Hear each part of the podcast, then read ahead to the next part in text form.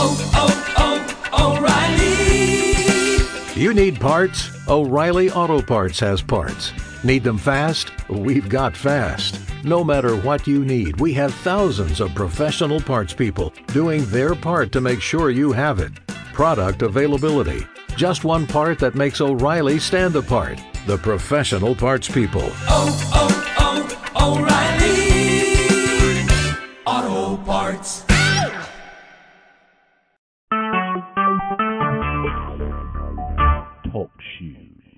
Recorded live.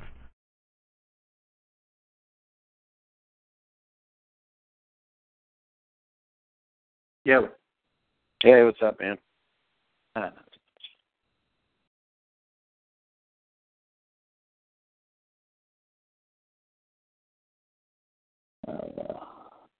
um, how's next Monday for you? Uh, Vince has a new book. The dude we did that did the Ohio Fighters book. He's got one on actually radio personalities and stuff. He wants to do an interview. And he said next Monday. I can try to push it to Tuesday if that's a better night. Um, Um, yeah, that should work. What's the book about? about it's about Cleveland's finest uh, radio. Here, let me forward. I'm, I'm gonna forward you the press release next. Okay. Forward to you, Ray. But I mean, I know one of the excerpts because somebody was arguing with him on Twitter about it. He's got a he's got a chapter on Greg Brinda. you're Uh, you're breaking up a little John bit. Hart. I know. I'm I'm sitting. So I'm gonna get up here in a second. Oh, okay. um, Larry Nance, Austin Carr, Craig Ehlo, Otto Orf, Bruce Miller, Hector Marinaro. Uh, so, yeah, I'm forwarding this to you right now.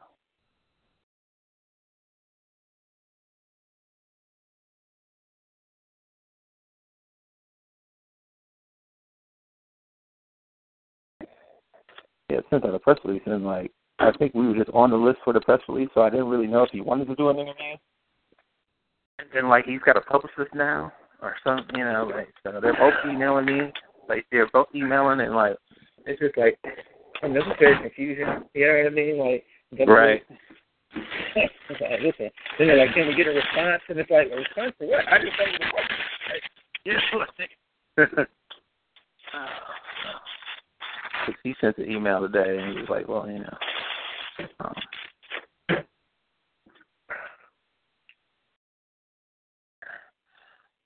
let's get this NFL show going, and then I didn't hear back from John here. I know it was late, but I don't know.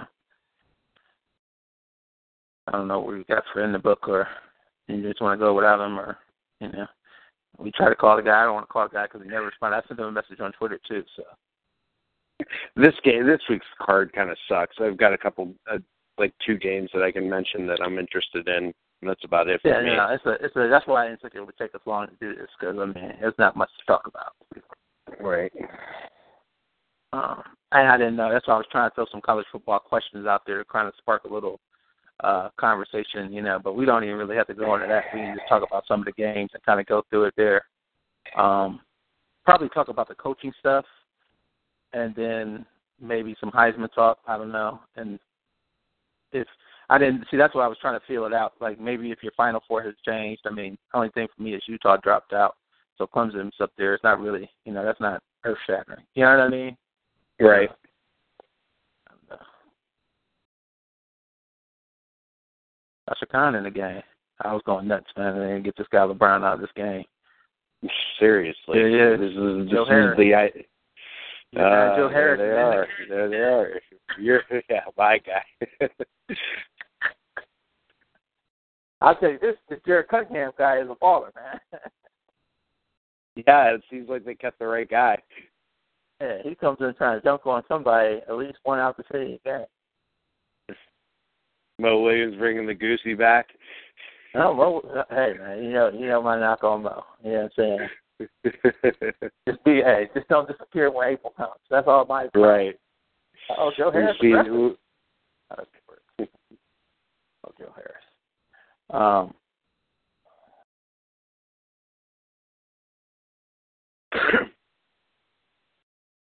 I'm really exhausted by the student Browns. I, I can't do another the Browns this and that. Oh, it's nice. Look at. I just can't do it. So I ain't got much to say about these guys. I can't. I can't. What the Cavs? No, the, the Browns. I can't. I Oh, the Browns. Oh. God, yeah. It's. it's I was dead on. I had it. No, I had were. that game pegged. yeah. All your predictions were spot on, actually, from that last show because I cut it up that way. So I'm gonna send out a tweet advertising it again. But yeah, I mean, you, you had the crystal ball crystal clear, you know. So you said the Blue Jackets would win, and then uh, well, you picked the Mets, but Yeah. I think I'm going to be wrong on that one. The problem with if the the, Royals, if the Royals get this, if the Royals get this one tonight, they got it. yeah, I I mean, you can still go back to New York, and you got three games, so you can get it, whatever. But the problem with is the Royals don't strike out. so you've got a bunch Yeah. of fireballers, and these guys just put 100 mile per hour fastballs into play. so instead of missing, Also, though, they have good at bats too, though. Like Yeah, they, that's what I mean. They The make those. are- They make those guys bring it back in the zone. Oh, Like, yeah. that's the, you know what I mean? Like, that's what I mean. oh They no, the Indians out. could take a picture. out- The Indians could take a pitch out of that, but good guy. Um, they just you know, that's battle. my, that's what you know. That's one of my pet peeves, man. See a guy come up, swing at the first two pitches, not even trying to gauge, and then like if the first pitch is a ball, you know this guy's probably gonna throw you a ball again just to, statistically. You know, not unless this guy's Clemens or somebody. You know what I mean? Like, so what are you doing? Right. Did you happen to catch any of Lenny Dykstra's interview with Cowherd? I, I caught the I caught the whole thing. I don't buy that shit. There's no This guy way. trying- He's I mean, a like, fucking I- I was gonna say pathological liar. I mean, like it was. It doesn't even sound right. Like, so you love gambling I think so he much. was high. No, that's what that's what somebody. I see somebody tweet that or something. They're like, this guy looks like he's higher than a kite right now. Nobody's.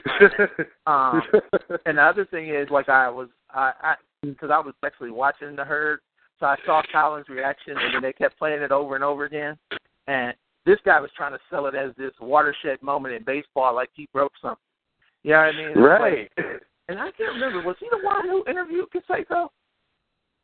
No, it wasn't him. But I think he did an interview with Canseco, and he did the same thing. But Canseco was actually telling the truth. Um, Right. but this, this like, no, no. I mean, yeah, uh, so Lenny Dykstra's the Tony Soprano of baseball. Is that what you're telling me? right. Yeah, you know what I mean? That's that's all I could think about when I was watching that. He's like, well, He's fear does a hell blackmailing. to a man.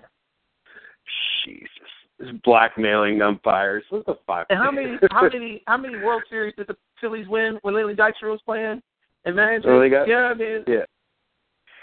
Yeah. the, the whole thing doesn't add up. Yeah, like, and why are you broke right now, bro? Like, you know what I mean? Like, if the whole thing doesn't make sense, like, I don't know. So, He made it sound like everybody's doing this. You know, everybody's digging up dirt on umpires to get a walk. If you're going to lead the league in walks, then you must have been uh, digging up dirt on umpires. I could see the part where he was trying. See, the thing is, like, yeah, he makes it sound like it was so. Like, if you said one or two guys, I knew I could, you know, mess with a little bit. You know, you know, back then homosexuality was frowned upon, so those guys didn't want their sexuality in question and stuff like that. Kind of makes sense, as that could be kind of like a blackmail tactic. But what you gonna say? Like, you know, like you gonna you gonna be breaking little girls, uh, people's kids' fucking legs? I mean, I don't. You know what I mean? What's the other? I, I, you know. This fucking- cheating on his wife, maybe. You know, like, but what else? You know, like, who takes out? Who who says that they take out five hundred thousand dollars to hire a team of private investigators to get a couple balls and strike calls to go his way? Yeah, Come is it, on. then everybody's like, well, he did leave, didn't walk. Okay, Nobody wants to hear Yeah, that. All right, all right. there's someone who leads in walks every year, Lenny. That's my point. In both leagues, they're not all going out and spending a half a million dollars to find out uh, an umpire's sexual preference. And this is the thing that kills me. That's why I love that line. That's why I used it. That's what got me thinking about doing that kind of new style intro uh, with the clips of us saying stuff. Is that line you said about if Pete Rose was a better gambler? Like, if these guys are so good at doing, if you're so good at that, well, yeah, where's the money at, Lenny? Yeah, that's my whole thing.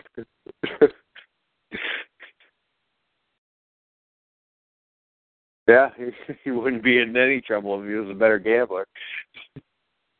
That's a great line. All right.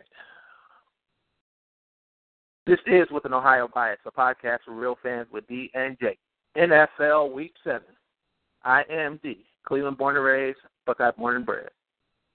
And I'm Jake from Youngstown to C-Bus. We're talking the National Football League.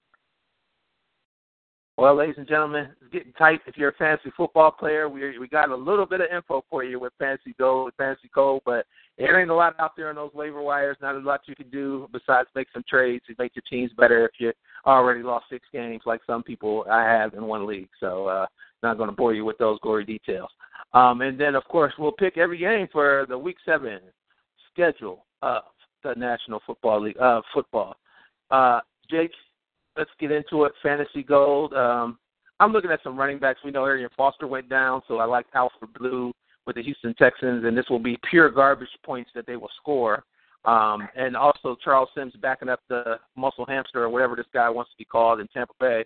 Uh, also, of course, we like the Maryland product that should have went to Ohio State, Stefon Diggs, who's looking like he's finding his uh, self as a deep threat for Teddy Bridgewater up there with the Minnesota Vikings. Also with the Vikings, I like Kyle Rudolph.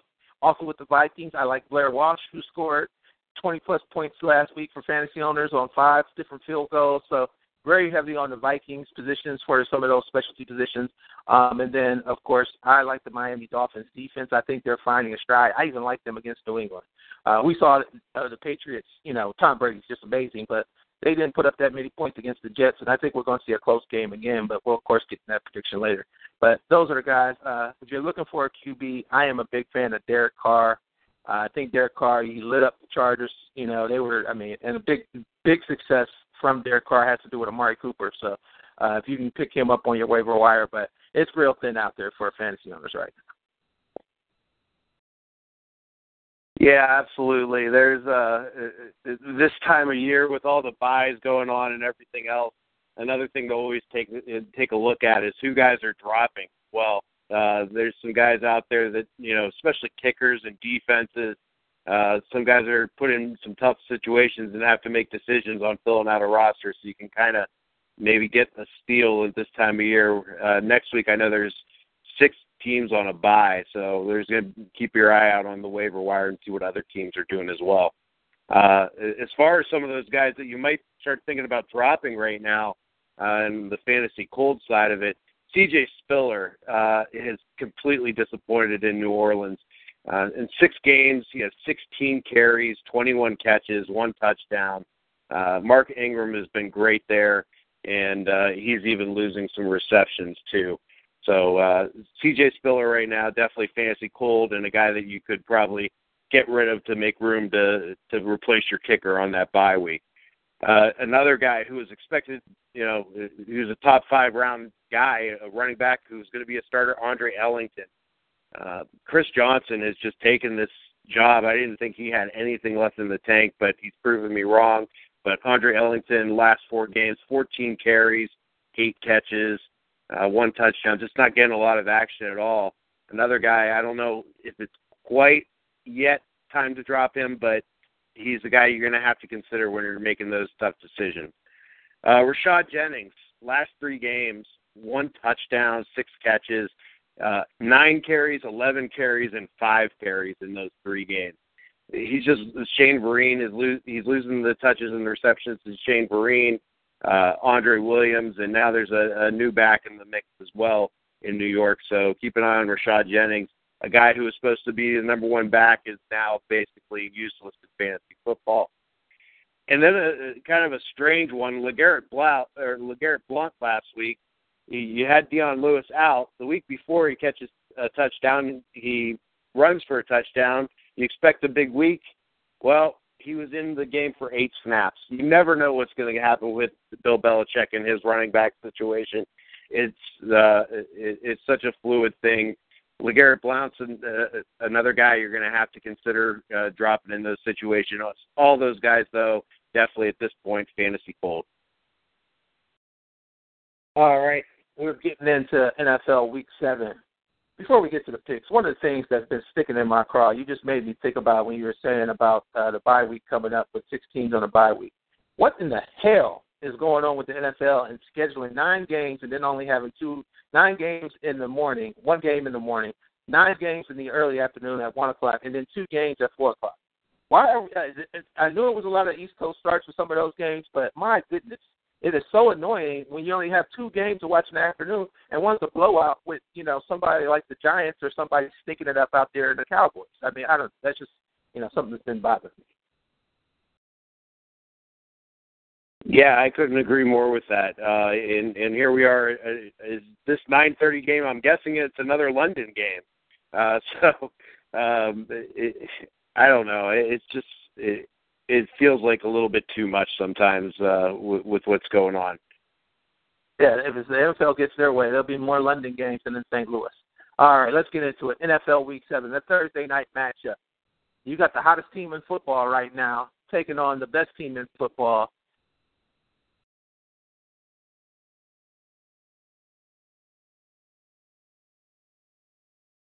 You got the Miami Dolphins going to Foxborough to take on the New England Patriots. I think this one could be closer than a lot of people think. Uh, it's a Thursday night, short rest. You don't get that normal time to prepare, and Miami's riding high on emotion, um, and that could carry you in this short week.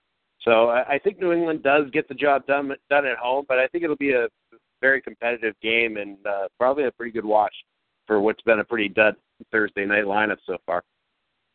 Oh yeah, these conference matchups have been awful on Thursday nights, but I agree with you. I think this is going to be a great, great thing because Miami's right now is living off of emotion and dreams, and uh, nobody crushes dreams better than the Patriots. I will say this: on the short week, though, uh, Bill Belichick always has his team ready, but the Patriots always have kind of a clunky game, and I think this might be that one uh, when you talk about, you know, they were trying to figure out what they're doing at running back and things like that. So uh, I, I like the I like the Dolphins to get the uh, Thursday night magic behind them and keep the emotion rolling, I think the fish win big. Wow, big upset. We go to Sunday, and London is calling again. The Detroit Lions will take on the Chiefs over and across the pond. Yeah, these London games, I have no idea how they're going to go. There's so many variables that go on, all that travel. Uh, the NFL and their players and coaches are such creatures of habit. It throws everything off. So it's like a crapshoot. Uh, we saw a, a good one if you were able to get the game online and watch it last week, uh, as, as Buffalo and Jacksonville went back and forth in the second half. First half, not so much. But uh, as far as this one goes, you know, Kansas City just I, I know they won last week, but it was against a banged up Steelers team and I just feel like maybe a little change on the offensive coordinator now with Detroit gives them uh, just enough spark. I, I'm going to take the Lions begrudgingly. I just think they'll score more points than Kansas City. Well, I mean, it's it's one of those hold your nose games because um you you don't know what to expect. Like you said, both these teams making the long trip over. But my problem is, you know, these these early morning games, like that Bills Jaguars game. I was rooting for the Jaguars after they had the great second quarter. They scored 21 points. But then, you know, this guy goes for it on four straight downs, running the ball with Toby Gerhart. Now, I didn't have C.J. Yeldon, but it was just a stupid play calling.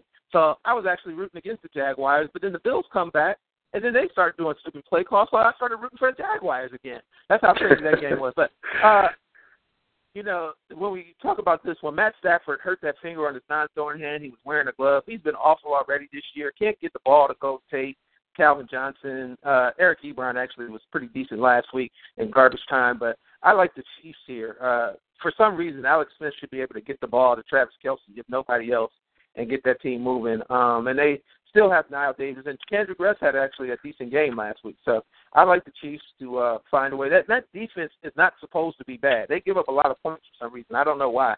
It's something's just not right there, but I think they'll find a way. I think they'll just play better than the Lions.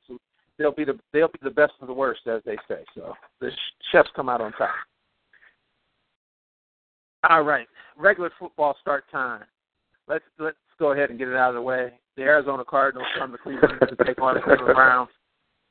I we talked very briefly off air because I am exhausted with this Cleveland Browns.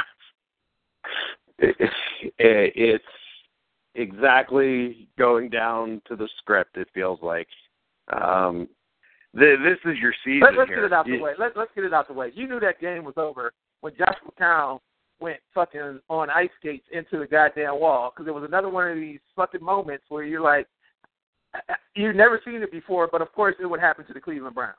I've never seen anybody slide through the wall a 150 yards from the sideline. I mean, It my was other thing like- with this McCown guy, grab a cheerleader, man. You know what I'm saying? Grab a cheerleader, save the world. You know? Yeah, it, it was laughable. It, it felt very brownish. Um, you know, it reminded me of Gus Frerotte headbutting his head into the wall after a touchdown, only without any sort of positive results. Um, it, you know, we, we're seeing from Josh McCown. uh, We for the first four or five weeks, we saw All Pro Josh McCown.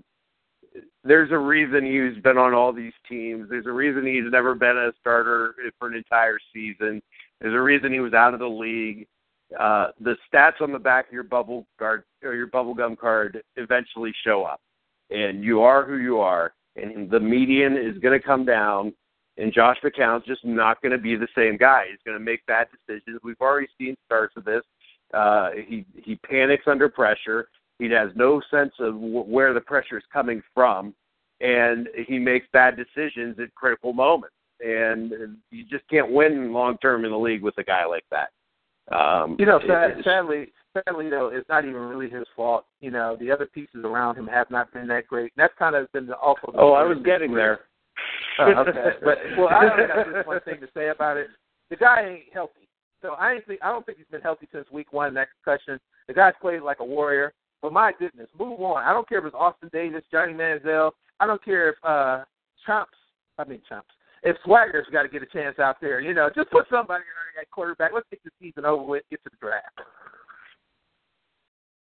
Yeah, you know, I, I I'm I'll I won't lament too long. It's just that it, if it's not one thing, it's another, and it's the same thing year after year. Um, you know, general managers trying to come up with uh, illogical reasoning about how they're handling their their roster, bad draft picks, the the whole and caboodle. I mean, it, it's like a broken record every week.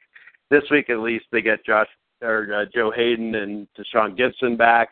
That should help out quite a bit. Um, it's at home, so you got that going for you. Uh, but Arizona's defense is really good, and they're starting to get uh, even a little bit better. You're not going to be able to throw the ball on Patrick Peterson, and the way this team runs the ball, I have no confidence in them whatsoever. Isaiah Crowell is useless at this point on the roster. Turbin's starting to carry some, steal some carries, but he's a one-trick pony too. He's a power back. Um, so uh, I, I just, again, I don't see us having enough. But this is the type of game that the Browns rise up on. Like I said, it's going to be their season at this point. If they lose this, then they're they're heading down the three and thirteen hole. Um, I'm going to take the Browns to get this one done, twenty-one twenty. Wow. I think the Cardinals win huge. The only thing that can help us is Mother Nature uh, brings the blizzard to the lake. I mean, so I don't think the the desert the desert birds would like that that much. But uh, you know, way you talked about that secondary, shout out to Tyrann Mathieu, a guy who had a lot of off the field problems, got his shit together, um, and actually is balling out the way he was balling out at LSU. So uh, that's one thing I think about when I think about that Cardinals defense. Um, and I think about that Cardinals. You think about Carson Palmer uh, with that Cardinals offense and the story of Bruce Arians never getting a call from the Browns to even get an interview. Um, it's just so much bad juju going around this game right now. It just it just disgusts me. Everything that you know surrounds it. Um, but I think about that receiving core: Larry Fitzgerald, Michael Floyd, John Brown. Uh, uh, I'm, I the Cardinals win huge. I'm not even giving the score. I'm just disgusted with the Browns. Thank God I got basketball I can watch.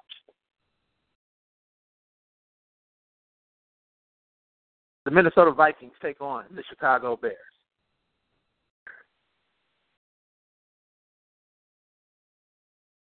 Yeah, you look at this one. Minnesota comes off a win. Chicago off a bye. Um, Chicago at home.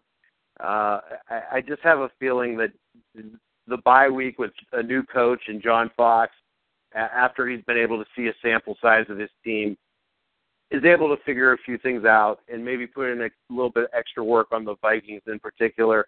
Adrian Peterson hasn't been himself all year. Uh, he's now banged up as well. Last week uh, he was sick from uh, whatever he swallowed, and this week he's got a hip and uh, an ankle, and it's still got that finger thing going on. So I, I just don't trust Minnesota at this point, and I think the extra week will help the Bears here. Two fairly evenly matched teams. I know Minnesota's got a big advantage on defense, but I think the Bears can get it done.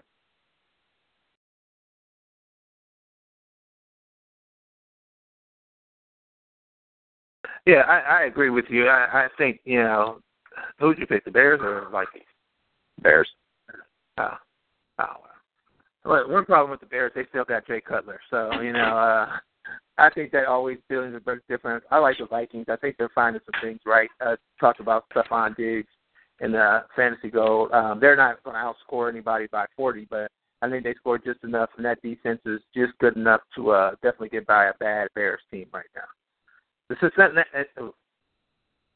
well, Who Dey the Cincinnati Bengals go on into Pittsburgh to take on the Squealers. This is a big one for the Bengals. This is uh, you got Big Big Ben coming back this week. You know he's chomping at the bit, but the Bengals' strength defensively this year is still their secondary, and a little bit of rust and a little bit of weight on Big Ben uh, I think he makes a critical mistake, and Andy Dalton doesn't make the critical mistake, and I think that's the difference in a very close game, and the Bengals win. I agree. I, I I think that Andy Dalton has turned that corner. We talked about that, but the other thing, coming off of that bye week, the Bengals are healthier on that defense, and they get you know back two starters. It, it's going to be a great game. It's one of my must watch. I might be watching this one instead of watching the. I'm just joking. I'll watch the Browns. Uh, definitely, you know, going to be keeping this one on on another TV um, and seeing how the leaders of the AFC North fare against the foes. Uh, I think this is the one where the Bengals turn the corner in the division and they get this one lights out. Bengals are on their way uh, to a nice run this year. So shout out to Who Dey Nation and the best team in Ohio. The Tennessee Titans take on the Houston Texans in the war of I kick my quarterback off my team. Well, it's going to be interesting to see who the quarterback for the Tennessee Titans is this week. Uh, Mariota's going through some tests; they're still undecided whether or not he's good enough to go. Um, maybe the the cloud of Ryan Mallett lifting maybe uh, motivates these guys and and makes them come together a little bit. But it's it was awful watching what Miami did to Houston last week. They they just uh, took them to the woodshed as uh, to a new level. Um, Brian Hoyer, we know what he is. Uh, he's a game manager, and he doesn't have a lot of weapons now with Arian Foster going out. Alfred Blue is uh, a serviceable running back, but DeAndre Hopkins is going to see double coverage now, uh, and it's going to be up to some of these other wide receivers. Tennessee is starting to come along a little bit, but again, another bad football team. Um, I'm, I'm going to say letting Mallett go was the rallying cry for Bill O'Brien and this Texans team, and they come together and they find a way to win uh, and beat Tennessee at home. I completely disagree with that one um, because I think them kicking Ryan Mallett off and that whole controversy is only the tip of the spear. The real problem is on that defense. I mean, let's be honest. J.J. Watt, defensive player of the year last year, that defense hasn't been to stop anybody. Yeah, he's been bad. Yeah, and I mean they got a healthy Clowney. I saw Clowney actually get a sack in garbage time last week, but they got that pass rush gets nope, nope. I mean they they didn't. I don't even think they even touched Mallett's jersey like flag football. So like I, it, it, that defense is bad, and that's part of the problem. You know the offense is always playing from behind, um, and Jarvis Landry ran through those guys like he was Mega Man. I mean my goodness. So uh, yeah, I, I like the Titans here. Mettenberger actually had the offense rolling for the Titans last week. So uh, I, I like the Titans here over a Texas team where I think Bill O'Brien might be a better candidate to be returned to college football than to continue in the NFL. The New York Giants don't have all their fingers, but they got JPP. Take on the New Orleans Saints. Yeah, I don't expect we'll see JPP this week. Uh, I can't imagine he's in shape, the football shape to play yet, but it's uh, something that you know.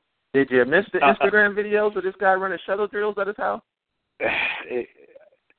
Well, you know, I mean, if he plays either way, it's it's a, it's an uplifting thing for the Giants. It gives you a little bit of juice going into this one. Um, New Orleans isn't the same, but they've shown a little bit of sign of life. Drew Brees, especially the last couple of weeks, seems to have shaken off that shoulder injury a little bit. Uh, it, this is always a question of which Eli Manning shows up. Uh, is it the good Eli Manning who's going to find Beckham and uh, Randall and the likes, or is it going to be Eli who throws a pick six and uh, it can't convert on third downs? Eh, last week it was the bad Eli. This week, I'm going to say it's about the same Eli, and I'm going to take New Orleans to win at home. Well, one of your points is always Drew Brees is bad on the road, um, and I think he'll struggle. That Giants defense and special teams actually helped win that game, as you talk about the bad Eli showed up. So uh, even if the you know half bad Eli shows up, they still got uh, other things clicking right now. And I know Tom Coughlin's real fired up. And even if JPP just plays, you know, like pass rush downs, which is I think what you'll see, because um, I agree, there's no way that guy's in football shape to go every down. Uh, but I think, like you said, that'll be a spark for them. And I like the Giants. Well, get your Colin Kaepernick voodoo doll ready because Jake's going to be sticking some pins in it because the San Francisco 49ers go in and take on the St. Louis Rams. Boy, these might be the two worst quarterbacks in the league going at it. Nick Foles was, I mean, for all that they did, the that the defense and Todd Gurley did last week against the Browns, Nick Foles wasn't very good at all. Um, at home, though, this team is a little bit of a different beast. Uh, I, I just think they have more weapons. This Gurley kid is uh, amazing. He's going to be the real deal uh, and everybody runs against San Francisco. He may break the NFL record against the 49ers. I think it'll be a low scoring game and St. Louis wins. I agree. Rams run all over them. Uh, some people were questioning Jeff Fisher's, you know, uh, intelligence because why were they even throwing the ball last week against the Browns? So uh, I think they uh, correct that. And I, I mean, if I was Jeff Fisher, I'd just come out with the wing T. Let the 49ers know you're running it. They're so bad they can't stop you. So, and uh, that defense was a monster last week. And Colin Kaepernick, whew, you'll see that guy picking himself off the carpet there in St. Louis and Edward Jones Dome. There's one guy on that St. Louis team that they don't use enough, and that's Tavon Austin running the ball. You mentioned the wing T kind of half kiddingly, but they he's need coming, more, he's coming off plays. Yeah, no, they, they give him the him a lot. more. Yeah, no, they were using him a lot because they remember he helped them. Well, he didn't. They didn't win that game, but he was he was balling out against the Redskins, but he got hurt, so he was coming off an injury. Because I expected to see a lot of him against the Browns, actually. Mm-hmm. Um, but they had worked him in because I, I think that's the one thing for. Because this is what happened, and I'm not even gonna bring it up, but I think you just gotta. You can't make Todd Gurley the bell cow just yet. Just you know, he's going crazy, but don't don't kill the guy with this, you know, because he's gonna hit that rookie wall. So, but you're right about well, Austin. He's a baller what what I saw the first four games up in Buffalo eh, with Tyrod Taylor or Tyrod Taylor, um, it, it wasn't. It was just unique. It was something different, and I think that's why mm-hmm. it worked uh, until he got hurt. Uh, it would be something unique and might work with a really good defense and might throw some teams off uh, to to go very run heavy and a lot of uh, misdirection stuff.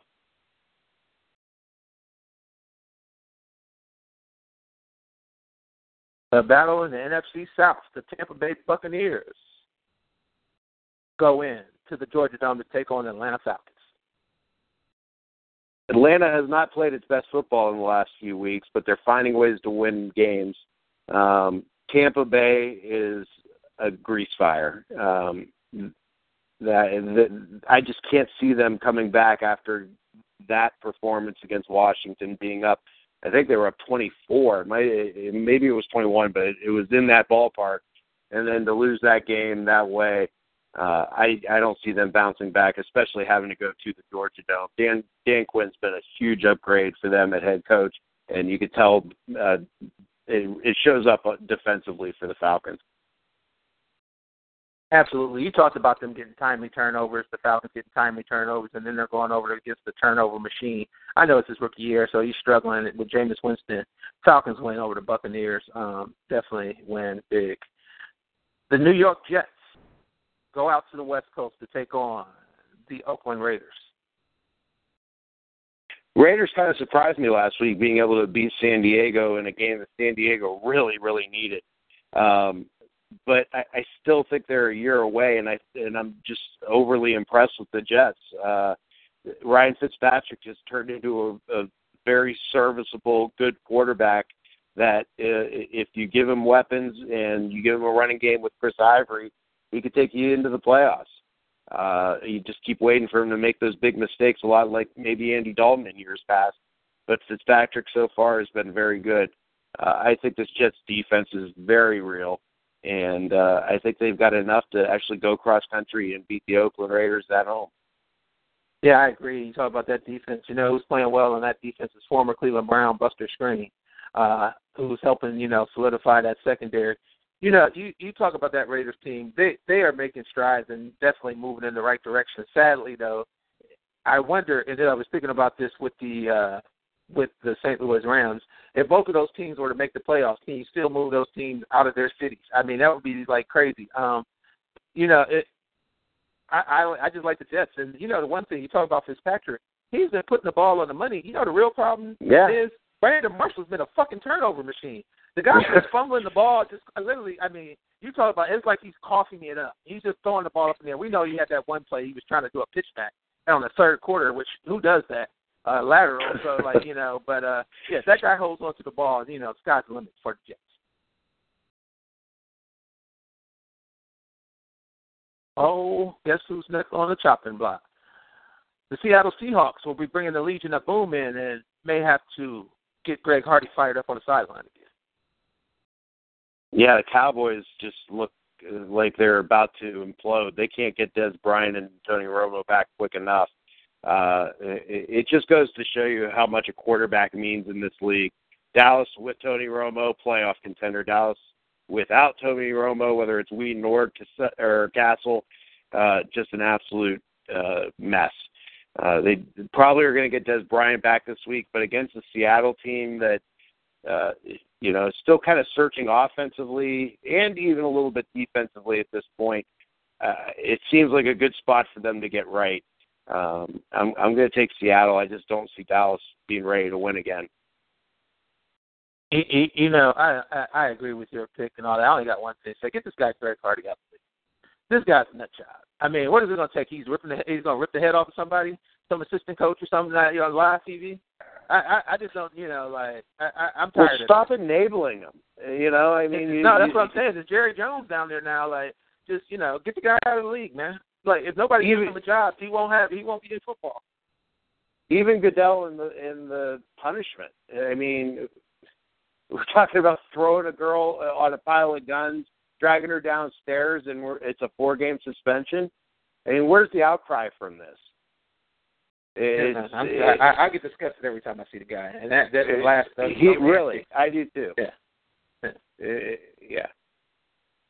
The Green Bay Packers the Green Bay Packers take on the Denver Broncos Sunday night football.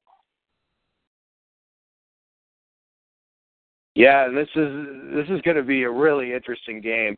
Uh, yeah, Green Bay's good, but I don't think they're unbeatable good. Uh, Aaron Rodgers on the road going up against this Denver defense that we know firsthand is a legit defense.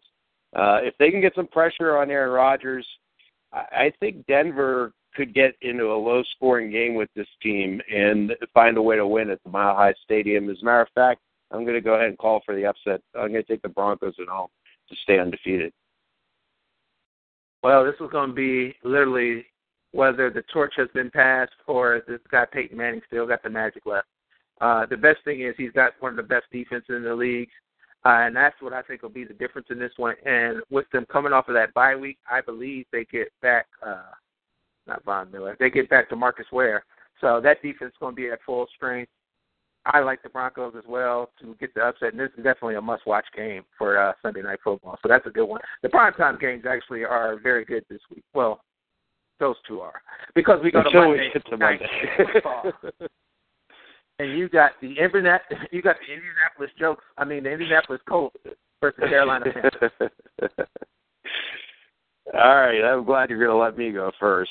Um, obviously, Andrew Luck is not uh, himself this year. Uh, there's lots of reasons, and part part of it's his own fault. Uh, but you're talking about a guy who doesn't practice during the week right now, is completely banged up. Of course, he's going to be off. He's got an offensive line that gives him zero time. He's running for his life. The defense is terrible, and now he's got to go face Cam Newton in Carolina, one of the hottest teams in the league. I don't see this being close at all. It, it, it it's amazing. It feels like such a lost season for Indianapolis, but they're the first place Indianapolis Colts in the South South Division. So it really is a big game. But I, name, I name think, the teams in that division again, please. uh, in the South, Yeah.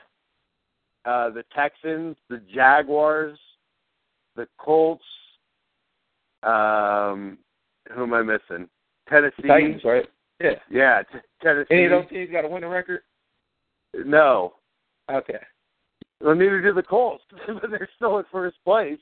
It's, it's last year's uh, it's last year's NFC South. Uh, I I just don't see a way right now. Indianapolis gets this win. Uh, they're they're they're a Browns mess. Just they're just like the Browns from the top to the bottom. Uh, it, it seems like right now. Um, Yeah, I feel bad for Chuck it- Pagano.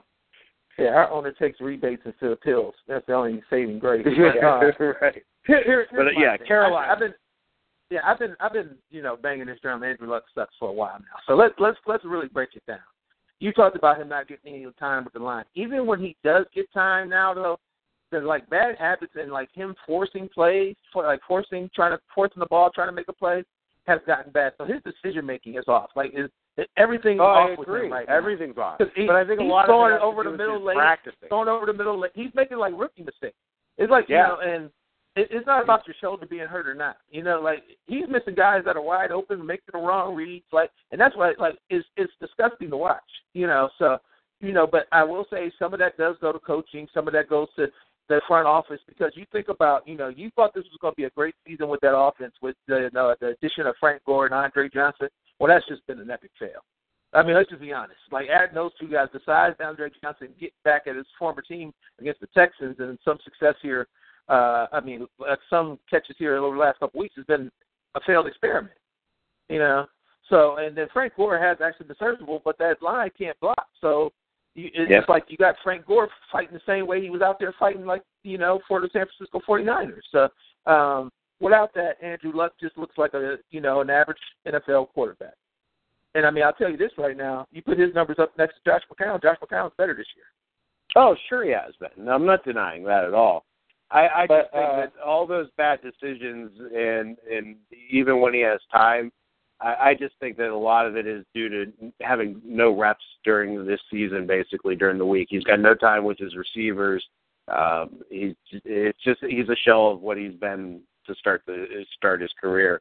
Um, but I, I'm not selling on uh, on Andrew Luck yet. Uh, I'm not saying maybe- 'cause that maybe for is this high, year. You know what I'm saying? But here's the thing: um, you wonder they want to make a coaching change and everything else. You wonder what that team can be. I would actually shut him down right now until he gets 100% healthy. If he's not healthy, because there's no What's- need to run him out there behind that bad line. You know, you're putting him in a bad position. I mean, the guy knows how to play the position. You know, so what what else is he getting right now? But developing more bad habits. what's his Pissing me off on contract situation? He got that max last year. Remember? They maxed. Did he him get a max last year? Uh huh. Yeah, he got a max. Okay. Yeah.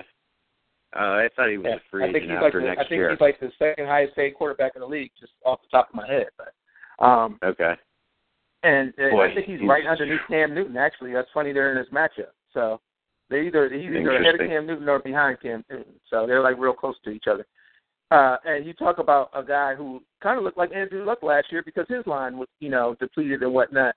And all Cam Newton does is find a way to win this year. So, you know, you can see a guy bounce back. Cam Newton had a real bad year last year. We all know that. But they got that offense doing just enough with the loss of Kelvin Benjamin. So he's also lost one of his offensive weapons. Panthers stay undefeated.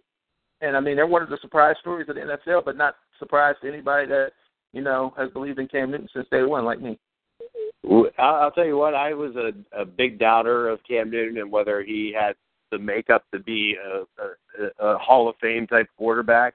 Right now, he, he's my MVP candidate for this season.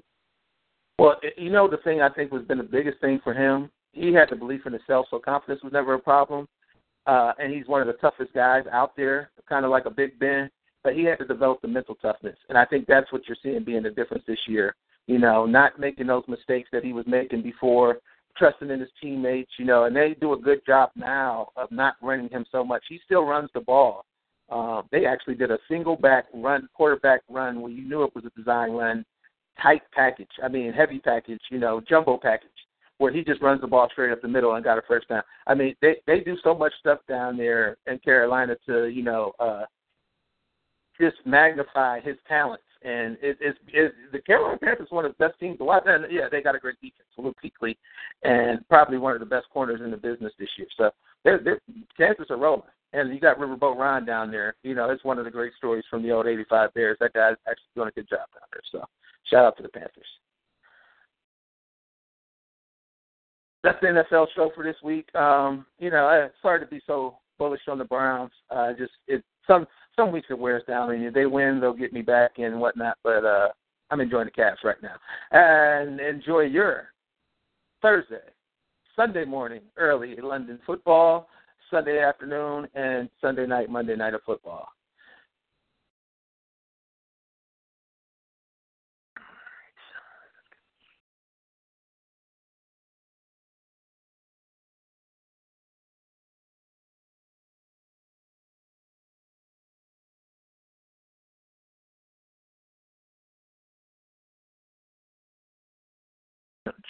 Check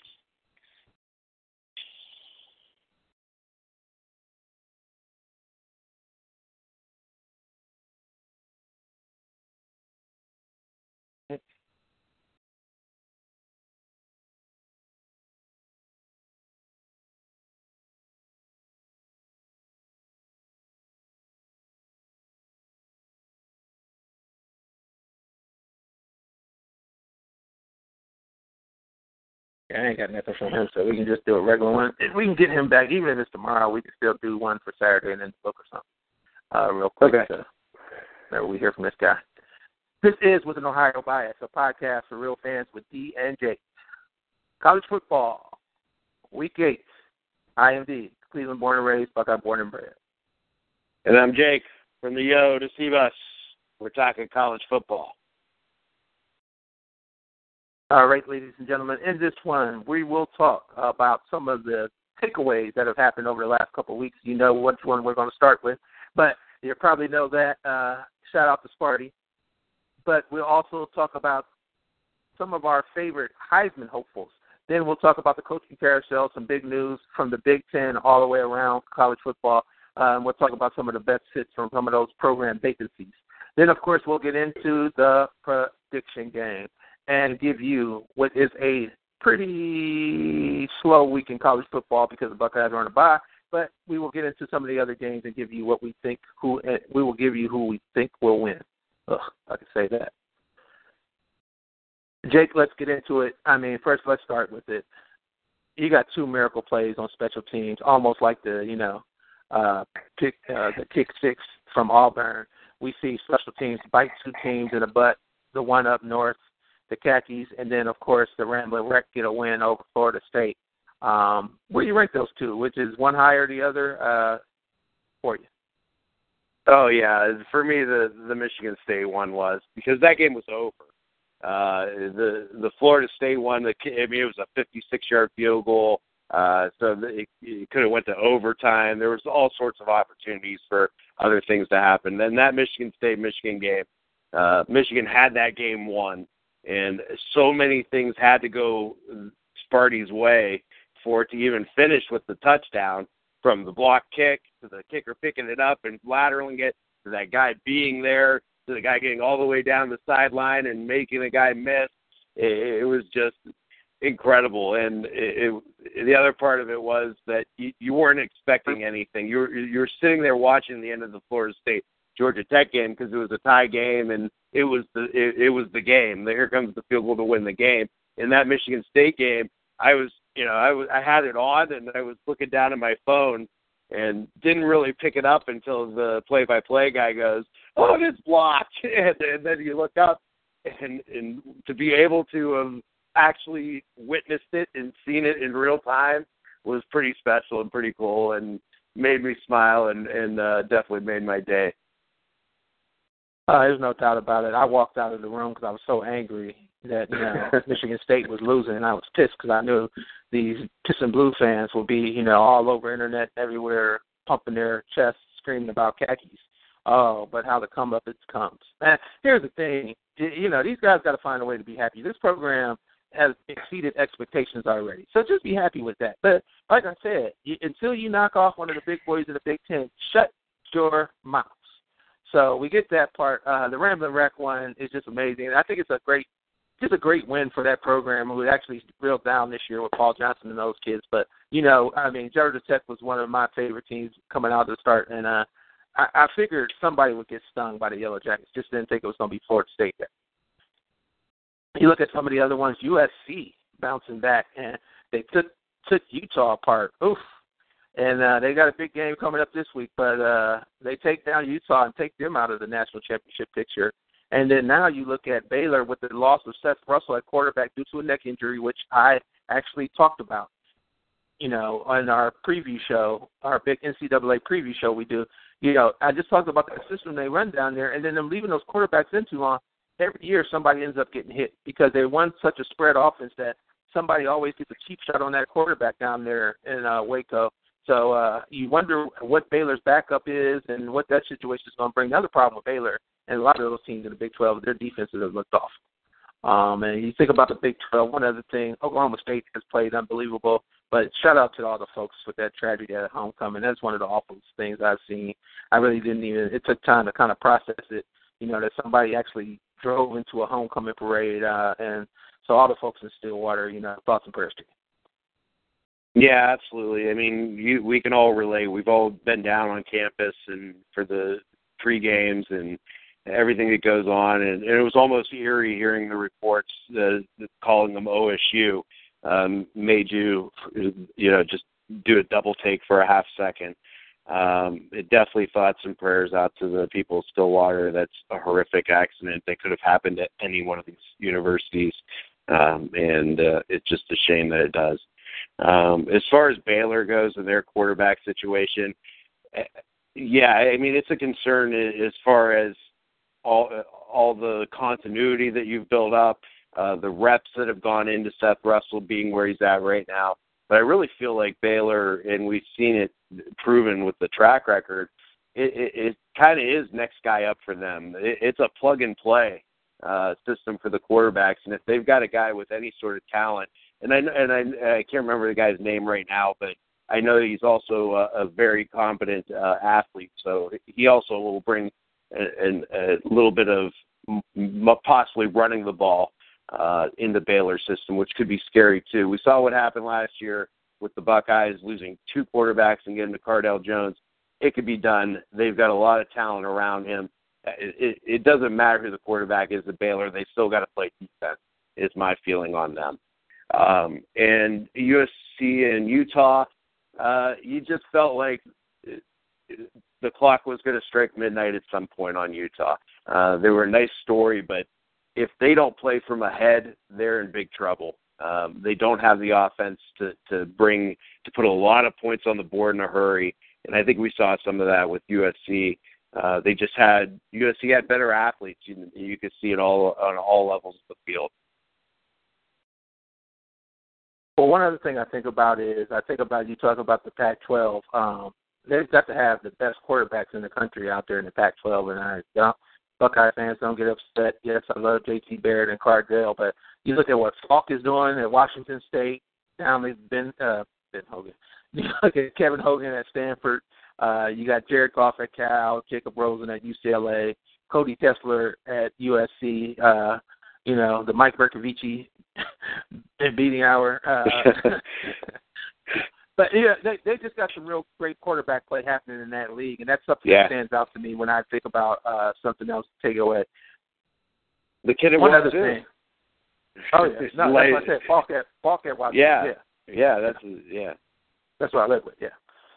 Um, you think about this now, though, when we look at college football and uh, I, I think about the bottom of the AP top 25, and you see some teams moving up out of the top 25. We got a big game matchup for Temple this week.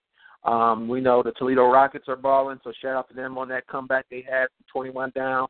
Uh, I I was so happy because I didn't want them to lose just that way to UMass of all people. Good lord! Um, but you also think about Memphis, who goes in and gets a huge win at Ole Miss, and I'll be surprised if Josh Fuentes isn't on the next thing smoking out of that to take one of these other college jobs. You look at the coaching carousel, um, and you know I, I I joked about this a little while. I saw this coming a long way, and I'm glad he finally made this decision. Jerry Kill steps down at the University of Minnesota with the Golden Gophers. The guy just too many seizures. His health to just can't take the stress of coaching in. So he's made the right decision. It was a very heartfelt press conference. I know it's killing him, but man, you got to do if you want to stay alive. You can coach and die, or you can live and you know not coach. So I didn't understand why it took this long. Um, and that program's in kind of a position, but I actually I got a bold prediction for that one coming up later. Um, you look at Miami taking that beat down to Clemson, um, and a lot's been said about the Miami. I just think it was a bad fit with Al Golden. Uh, and uh, Clemson, Clemson didn't let up. Dabo Swinney and them were ready to whip a nay all the way through the fourth quarter. Uh, you, you you think about that. You think about USC. What, what who, is there anybody out there? I mean, they've mentioned Butch Davis from Miami. I think that's a bad fit as well, even though he did coach. But the guy's been out of coaching for 15 years. And the last time he coached the program, uh, there was a lot of sanction issues. So I don't know why we're going to stick our hands back in the mud with Butch Davis. Um, you think about the opening at South Carolina. We know our our favorite Tom Herman, what he's doing down there with the Houston Cougars. Uh, you just think these guys got to be moving some musical chairs somewhere. And now Minnesota, that job opening, uh, people are possibly looking at raiding the Buckeye staff. I read an article today. So, you, you, any good fits out there? You think in college football with some of those openings? Well, yeah. First off, just hats off to Jerry Kill. Uh, my Minnesota as a football program in the Big Ten has been such an also ran after for so many years, and he was able to come up there and give them an identity, uh, give them a toughness, and uh, it left them in a better place. So, hats off to him. I think it does make sense to raid uh, the Big Ten coaching staffs uh, if you're Minnesota. Uh, maybe they take a look at Luke Fickell. Uh, would be a possibility. I would drive him to Minneapolis. Uh, but there, there's, I don't think they're a program that can go out and get someone, and I don't think Miami is anymore either. Uh, it, until they upgrade facilities, until they give a better fan experience. I mean, you got a stadium that's 45 minutes to an hour uh, away from campus. Uh, the the facilities are bad. There's just no good reason to go to Miami right now, other than to go to Miami for the city. And you could do that in so many different places. Miami used to be a big bad boy because they were on TV all the time.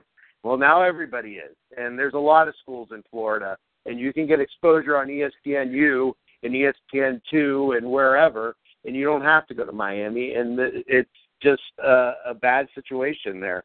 I don't know where they go and how they're going to entice them. Because the other problem with them, too, is they don't spend money on coaching. Uh, they're notoriously underpay their assistant. The one guy that I do think I have tagged is for this uh, the SoCal job, for the USC job, and that's if, of course, it doesn't work out with uh, what's the guy who's there right now? You know his name? D. Yeah, say that again.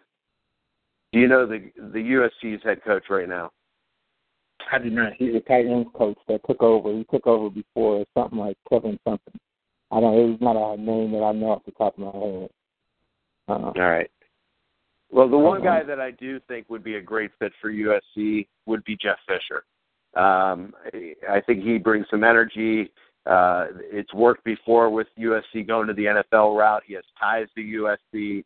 Um, I, I think Jeff Fisher would be a slam dunk hire. And don't count out old Pete Carroll. Uh, if if Seattle and him and everything works out uh, in a perfect world, I could see him going back to USC and uh, and reinvigorating that program. Clay Helton is the I believe off on that. Clay Helton is the current interim coach. Yeah. Right. So I mean, if Clay if Clay Helton doesn't work out, and he's done a great job so far. I mean, obviously just knocked out a top five team and still has the possibility to win the pick uh, the Pac-12 with uh, a little help from Utah. uh, if they don't stay with him, then I think Jeff Fisher is, is would be a great fit uh, for USC.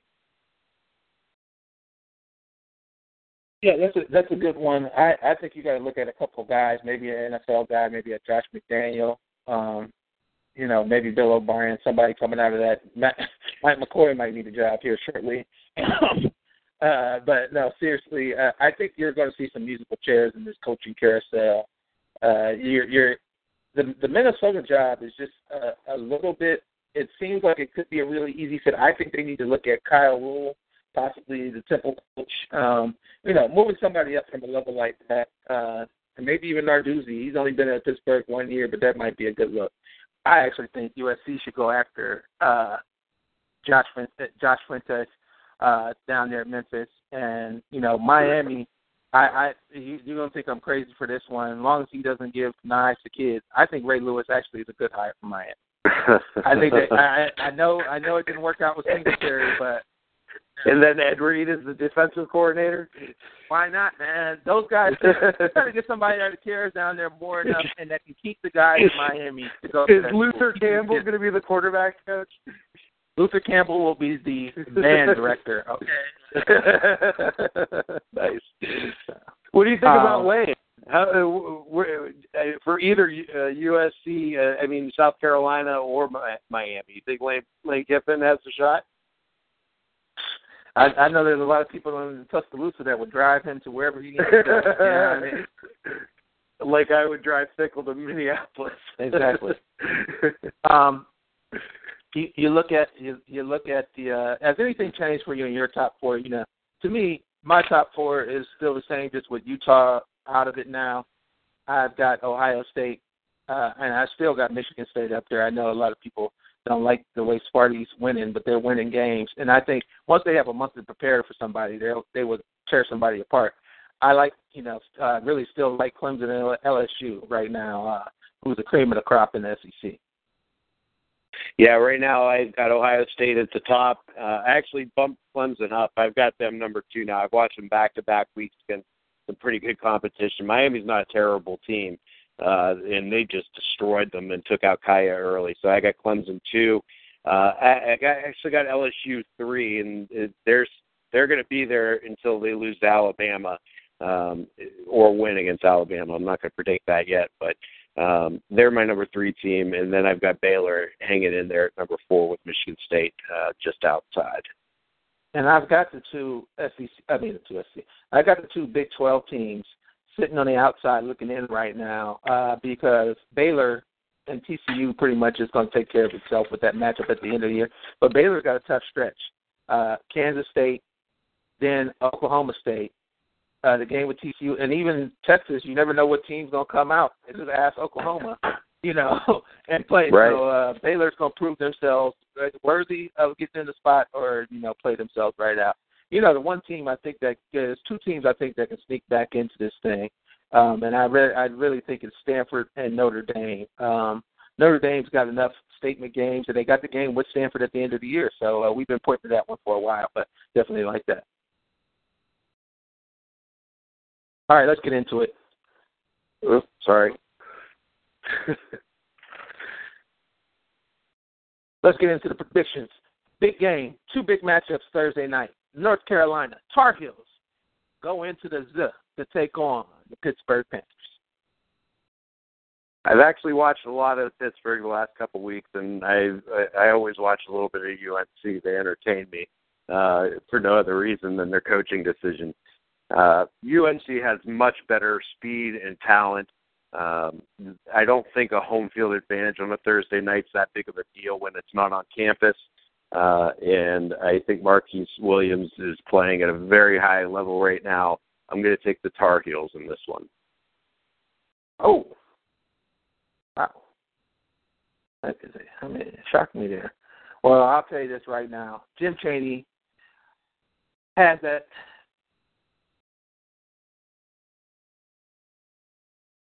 Jim Chaney has that Pittsburgh offense moving. As much has been made about Pat Narduzzi, the godfather of all defense, but uh, that offense is really getting it done. Tyler Boyd, they got another big time receiver there with the Panthers, and then you know they lost James Conner, of course, but This guy actually won me some money in DraftKings, so I'm a huge fan. Um, what the fuck is his name? It starts with an O. No, I can't.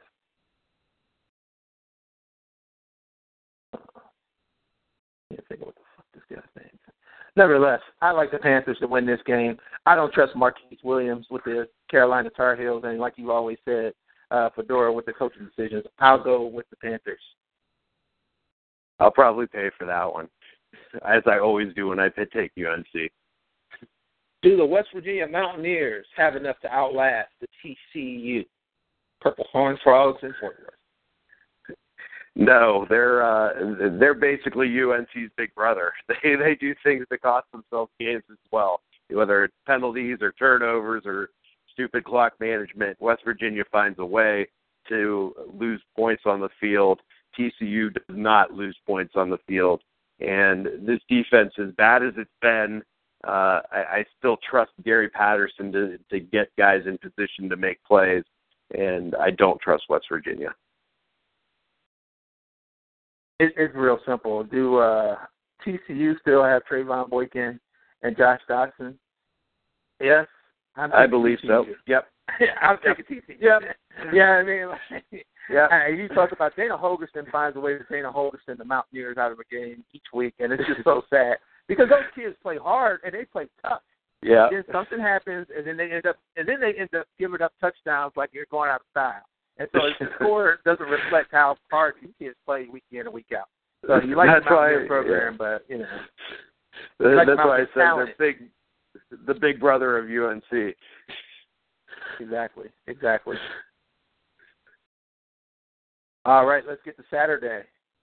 The SEC game that would have been something if you believe the rankings uh, preseason. Ole Miss versus the Auburn Tigers.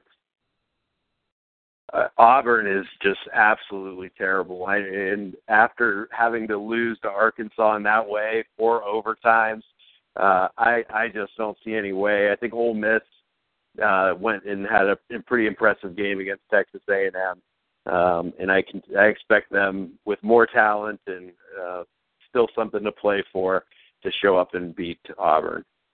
Yeah, I think this is one of those when Ole Miss beats Auburn down, get some of those Cam Newton blowouts, and uh, some of those ones they took from years past. They get it all out in this one, but uh, so this is a bad one for the Auburn for the Auburn Tigers and Auburn fans because I mean Ole Miss ain't gonna let up on this one. Uh, Rebels roll. Uh, once again, shout out to the people of Stillwater. The Oklahoma State Cowboys, the Pokes go in to take on the Texas Tech Red Raiders. Well, the one thing we know about Cliff Kingsbury is he's able, especially at home, to be able to game plan and keep his team in it. And that's always going to be the case when you have that kind of offense. Oklahoma State is I don't know what they are yet. Uh, they really haven't been tested too much. They showed up against West Virginia and played a good game. Uh, I, I think Texas Tech keeps it close, but I think Oklahoma State still has enough, and they've got a little bit of a ri- rallying cause as well to to get them motivated, keep them motivated for this season. Uh, I still don't know if we're going to find out though what Oklahoma State is even in this one. Yeah, that's a good question. Patrick Mahomes and down there, they're going to be throwing it. Actually been running the ball a lot. Texas Tech too. I think it's. I think it's going to be. I think it's going to be one of these things that Oklahoma State, no matter what happens, they find a way to win, and they'll definitely find a way to win in this one. Uh, I think they have no problems in Lubbock getting past the Red Raiders.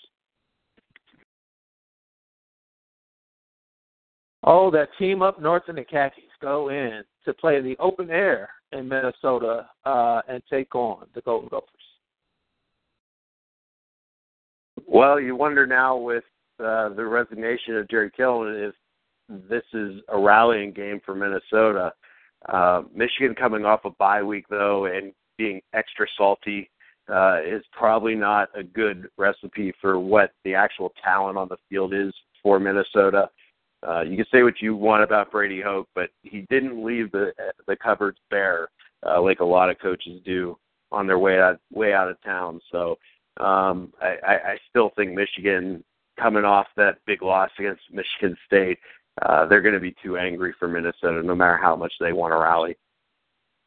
Yeah, I meant to say this when we were talking about the coaching carousel up there. The first problem with Minnesota hiring a coach, that AD up there, uh, AD scandal up there with the AD sexual harassing female reporters and staff, you know, uh, put a little cramp on them finding the coach real bit, which might not be a bad job if Jerry Kill's health situation improves for Jerry Kill to take over the AD job.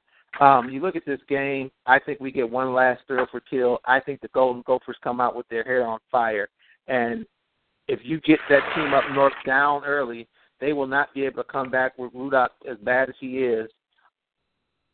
And they will they will beat they will beat them in their own house just because it, it's one of these things. I think they're still emotionally spent from the Michigan State miracle, um, and I think they'll be fine to start the game. But play 48 minutes, I don't see it happening. The SEC game of the week. The Georgia Bulldogs go in to take on the Florida Gators. World's largest cocktail party. Um, Georgia, you know, they had come off the. I think they come off a bye last week. If they didn't, then they played Little Sisters of the Poor. Uh, either way, I I just don't see this being the season, and I think Florida has found something under McElwain and is going in the right direction. I just it's two teams going opposite opposite ways right now, and uh, I I think at the end of this year you may see a change Georgia, and Mark Richt might be out the door. That ain't gonna happen. Yeah, I mean, I, as much as I've been calling for it, it's just not. Nobody has any common sense down there that's a bulldog fan. Um, and they're going to get their comeuppance, or they're going to catch another beatdown this week because the Gators are mad the way they lost that game at LSU. So they're going to be coming blood. They're going to be thinking about Georgia running the score up on them. So you know that's the one thing about these SEC teams. They do not forget, you know, when somebody ran the score. So Florida actually has the better team this year, and they're going. It's going to show come Saturday. Let's go West Coast then. USC. Clay Clay Helton takes those guys into Cal to take on the Bears? Cal has come back down to earth recently. Um, I, I watched their last game, and Jared Goff just he wasn't as good as advertised, I guess. Um, the defense, which played great early in the season, wasn't as fast. Just it wasn't the same team. Um, USC seems to have found something. They have the more talent. They probably have the better quarterback and uh, they they're playing free and easy right now, and they still have a chance to win the Pac-12. So uh, I'm taking the Trojans in this one. I definitely agree with you. USC just they're playing so good on both sides of the ball right now, which they haven't been able to get uh, those things rolling before. But uh, Juju Smith, Cody Kessler, forget about it. Stanford, the Cardinal, goes against the Pirate, Mike Leach's Wazzu Cougars and the Coug is grooving right now. Um, Mike Leach didn't take them too long to get him going. Uh, they spread it out. They score a lot of points. They don't play much defense. Uh, it's almost like the complete opposite of Stanford. Uh, Stanford wants to play you in a nice tight area and just punch you in the mouth all day. Uh, this is going to be an interesting one to watch.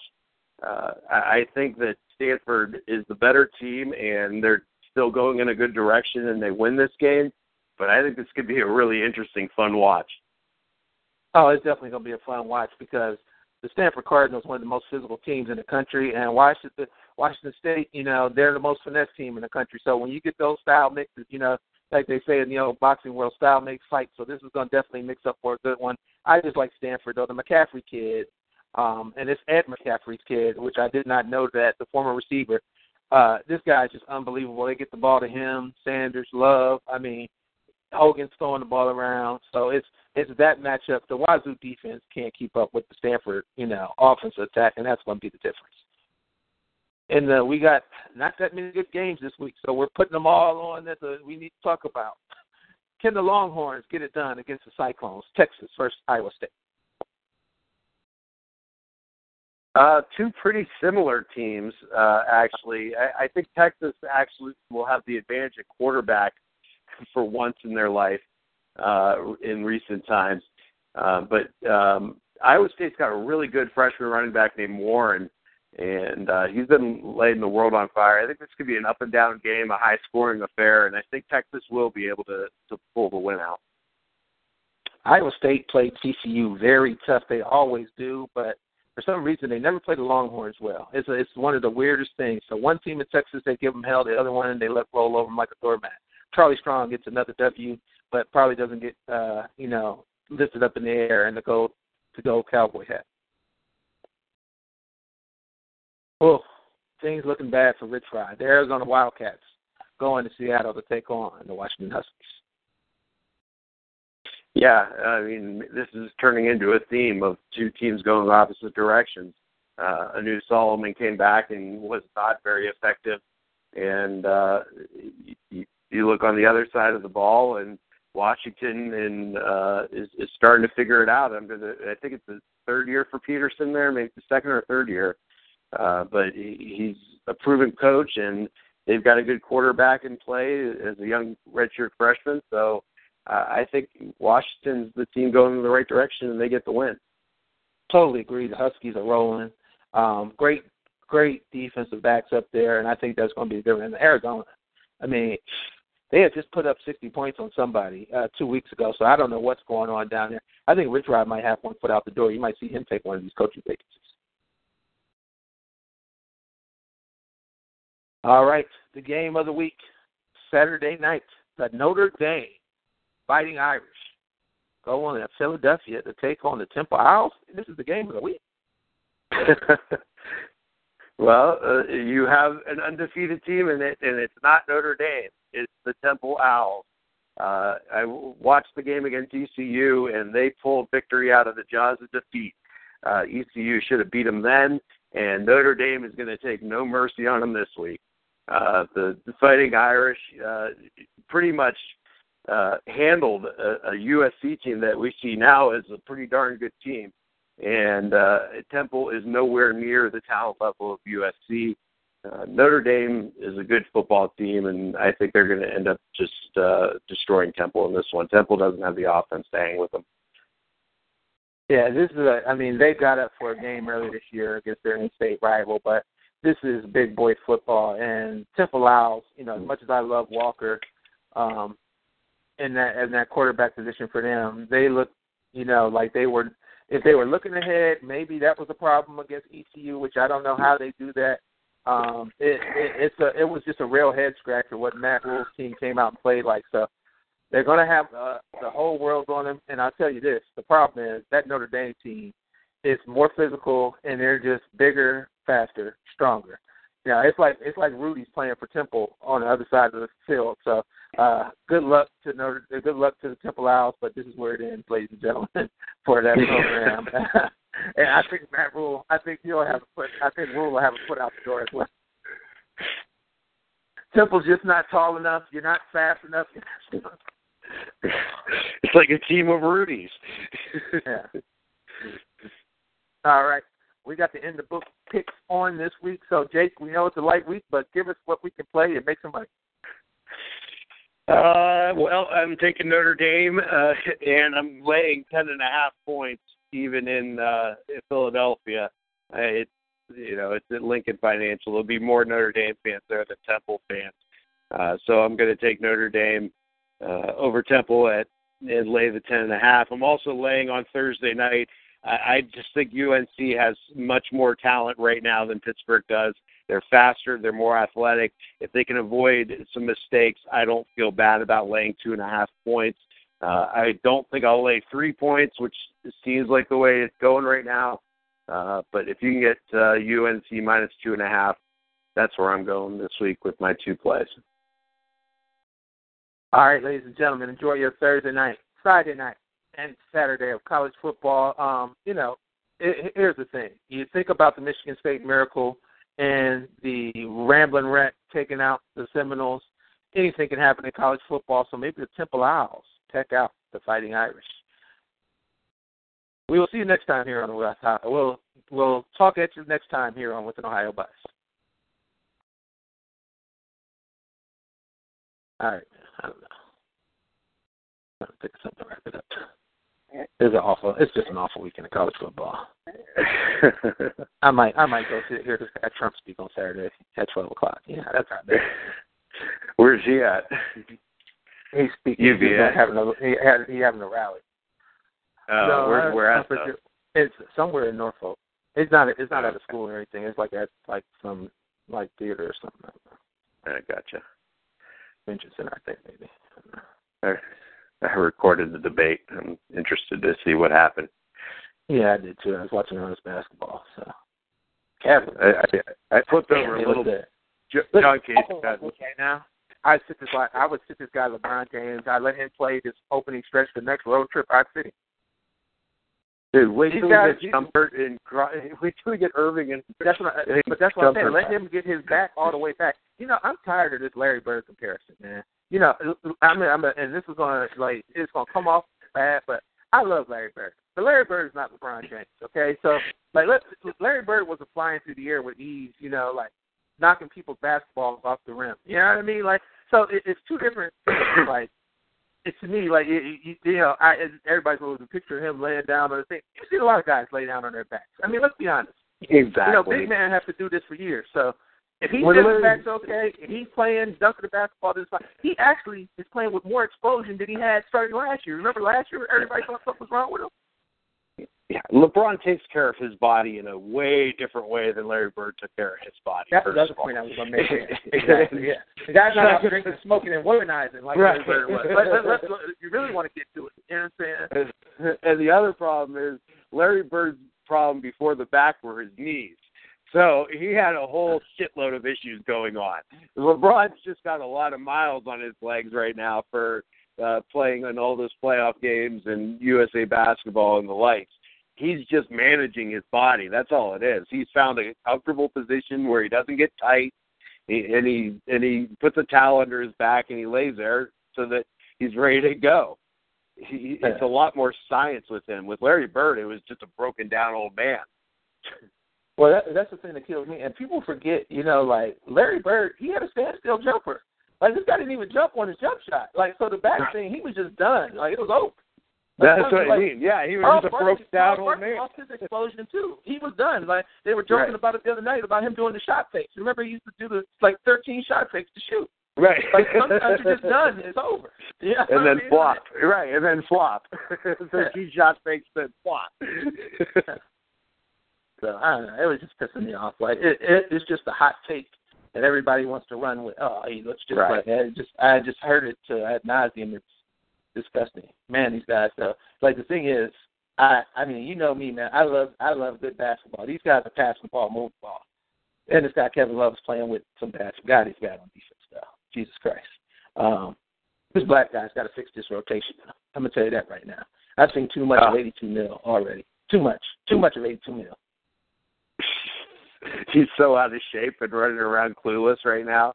Uh, it's Yeah. a good thing that he he's it's a good thing that he knows how to position his body to rebound because other than that he would be useless.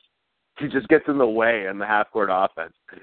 No, that's the whole thing, and so that's what it's very frustrating because that's why we lost that bull game, those last possessions. You know, Yeah. Kevin Love hadn't got hot. This guy was lost out there. oh, we should have lost that game by eight to ten.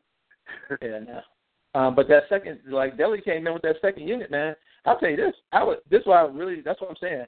I know they would. They had a Cunningham kid starting, so that would be a big drop off on the second unit. But I would love to see Delly and Mo Williams in the backcourt right now.